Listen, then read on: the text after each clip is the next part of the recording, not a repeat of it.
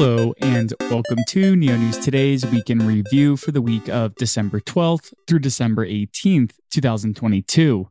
This audio segment is designed to offer a bite sized overview of the Neo ecosystem's activities this past week by highlighting the Neo platform, its decentralized applications, members of the community, and upcoming events.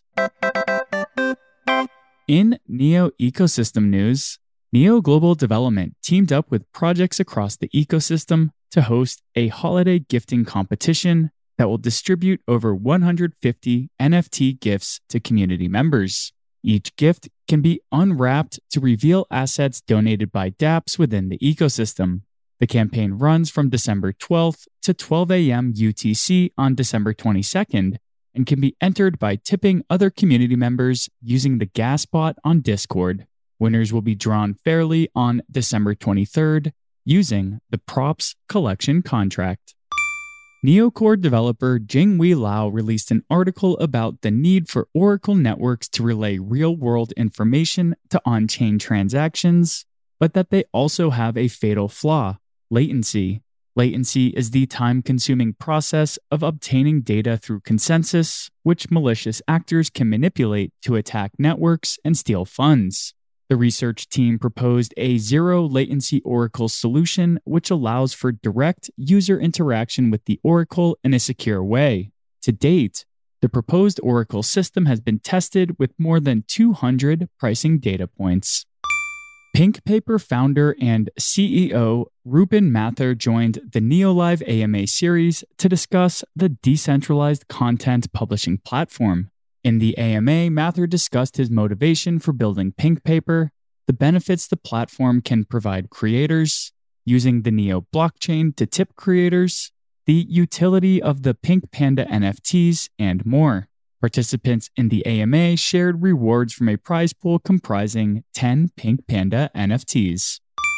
Quirky Soul College launched its game, allowing players to send their quirky souls on missions and buy cosmetic or consumable items from the in game store.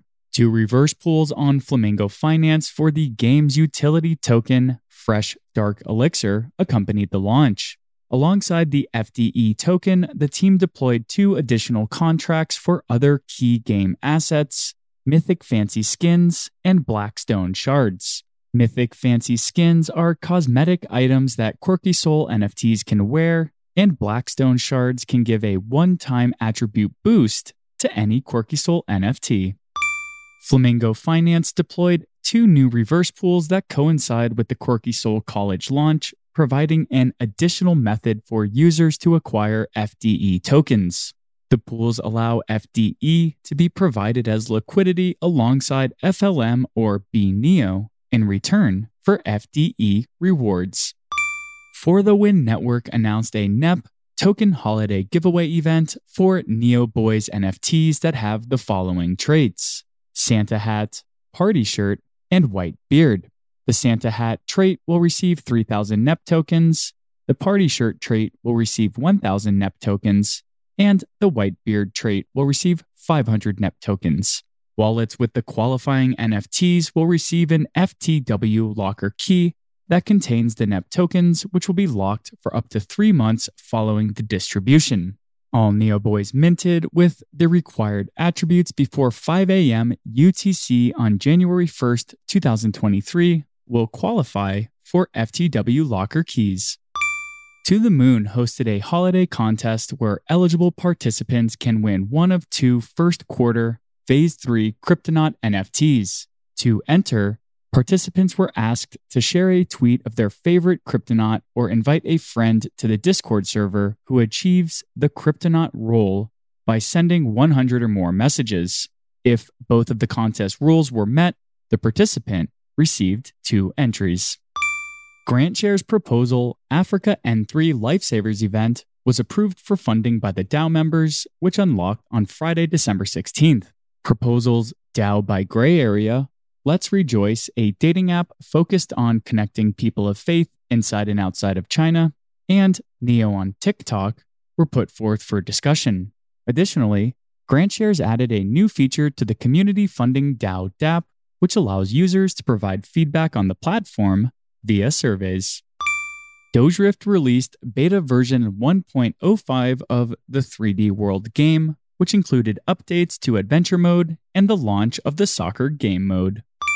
COZ CEO Tyler Adams joined a Twitter Spaces hosted by Ghost Market, where he discussed COZ's background in its various projects, the product suite that COZ built and maintains, launching props to give developers contracts and SDK examples to build off of, the origin of the Puppets NFT project, next steps for props, and much more.